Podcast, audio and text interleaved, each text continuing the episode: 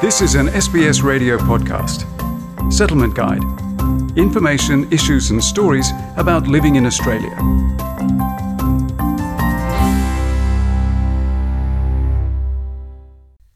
How have some people remained healthy and energetic amid the pandemic, while others have become ill or demotivated?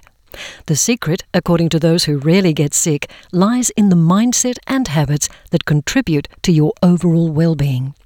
Over three months of lockdown in Victoria has taught its residents that wearing masks, keeping social distance, and regular hand sanitisation are key habits to reduce the risk of contracting coronavirus. But Beyond Blue's lead clinical advisor and a general practitioner, Dr. Grant Blashki, says the way you think can affect not only your mental well-being but also your physical health. It's easy at the moment to sort of stay up late and get caught up with all the news and social media till all hours of the morning, but try and keep your sleep cycle pretty normal. If you're having a hard time, remember there are an enormous amount of resources. For example, Beyond Blue has a 24 hour phone support line. They can link you in with the translator service. So if you wanted to have a chat to a confidential person about your mental well-being at the moment, that's a great option. While some cultures have stigma around mental health, Beyond Blue statistics show that as many as 10 to 15% of older adults experience depression and approximately 10% experience anxiety. Dr. Blashki says the good news is Australia has a wide range of support services available to help people experiencing mental health issues. In Australia, any GP can do what's called a GP mental health plan, and this entitles you to Medicare subsidised appointments with psychologists. For a lot of people, they feel embarrassed about it, but it's good to know if you're worried about a family member, maybe start with the GP. According to the Australian Institute of Health and Welfare, medical evidence suggests that people with mental health problems are more likely to suffer from physical illness.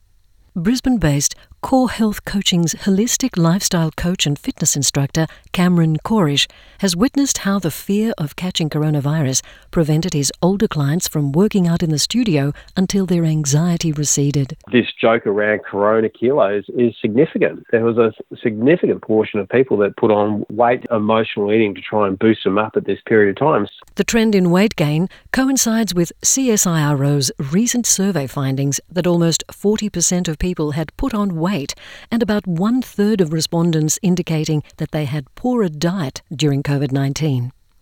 Corish saw worsened health outcomes in his rest home clients who have lost their usual social interaction and connection with the outside world. Physical response to that mental health was just so obvious. It was really sad. A number of my clients, their physical condition dropped, their mental health dropped, their memory dropped. Like um, a lot of the indicators was significantly worse. A former sports junkie who thrived in triathlons, Corish admits his former fitness pursuits did not prevent him from getting sick once every quarter.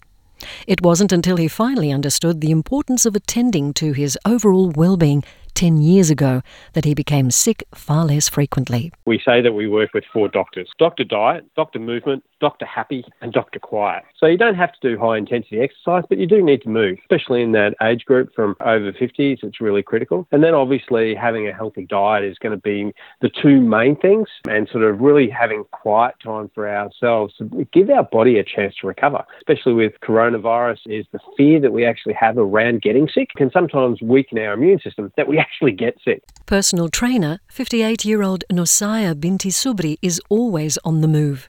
She lives a sustainable and charitable lifestyle, growing her own food and cooking for the needy.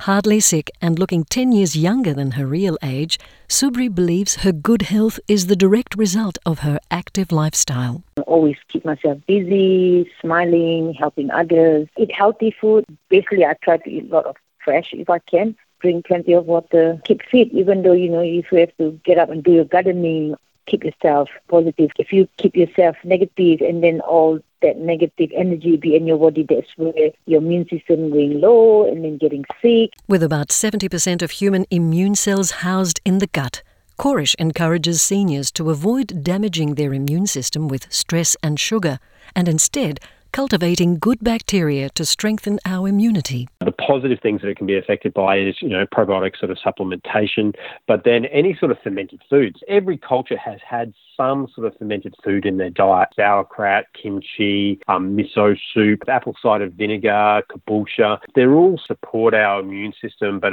support that good bacteria in our gut. Dr. Blashki recommends older people eat a Mediterranean style diet which is characterized by plenty of fruits, vegetables, grains, beans, nuts, seeds, and olive oil for better heart and mental health. He says even though the overall health of migrants tends to improve when they arrive in Australia, the risk in Western culture is the high availability of very high sugar and high fat foods that are readily available. Trying to keep yourself on a healthy diet, trying to stay in the healthy weight range, getting some exercise every day, trying not to smoke. Smoking, terrible for your health. A little bit of alcohol is fine, but during COVID, some people have been drinking too much. Obviously, this can affect your health. The CSIRO survey on well-being during COVID-19 also found that two-thirds of people felt their exercise had been impacted in a negative way. While Subri also saw a drop in gym attendance from older clients during the initial phase of the coronavirus pandemic, she has also seen positive transformations in some of her clients who never used to exercise.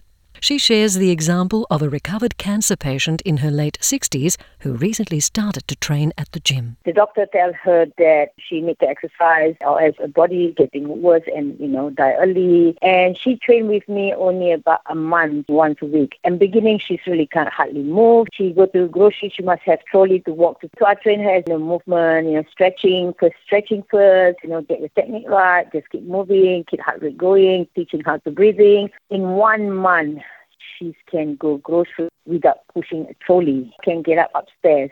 And now she do body pump. It's the same kind of transformation Subri frequently notices in her older and formerly inactive clients who regain their energy and health after a period of regular workouts. Don't tell yourself it's too late. Never too late to start exercise, never too late to stretch, even though just get up in the morning, do a bit of yoga, just get up in the morning, just even stretch in the bed, something like that. Never, never, never stop. Dr. Blashki acknowledges that some older people have lost their confidence and stamina to leave home during COVID 19. But as a general practitioner, he believes it's vital to re engage with their normal life, even if it means taking baby steps. So maybe that's just going for a walk down to the shop, have a little bit of a chat to the shopkeeper, like start um, maybe catching up with friends who aren't too demanding, that are sort of easy company, and start trying to re engage. The truth is, in Australia at the moment, the risk of, of getting COVID is getting quite low. For 24 7 free over the phone emotional support, call Lifeline on 13 11 14 or Beyond Blue on 1300 22 46 36. If you need interpretation, call the National Translating and Interpreting Service on 131 450 and ask to connect to your preferred service. The feature on healthy habits and people who don't get sick was prepared by Amy Chen Yu Wong, and for SBS, I'm Margarita Vasileva. This was an SBS radio podcast. For more settlement guide stories, visit sbs.com.au/radio.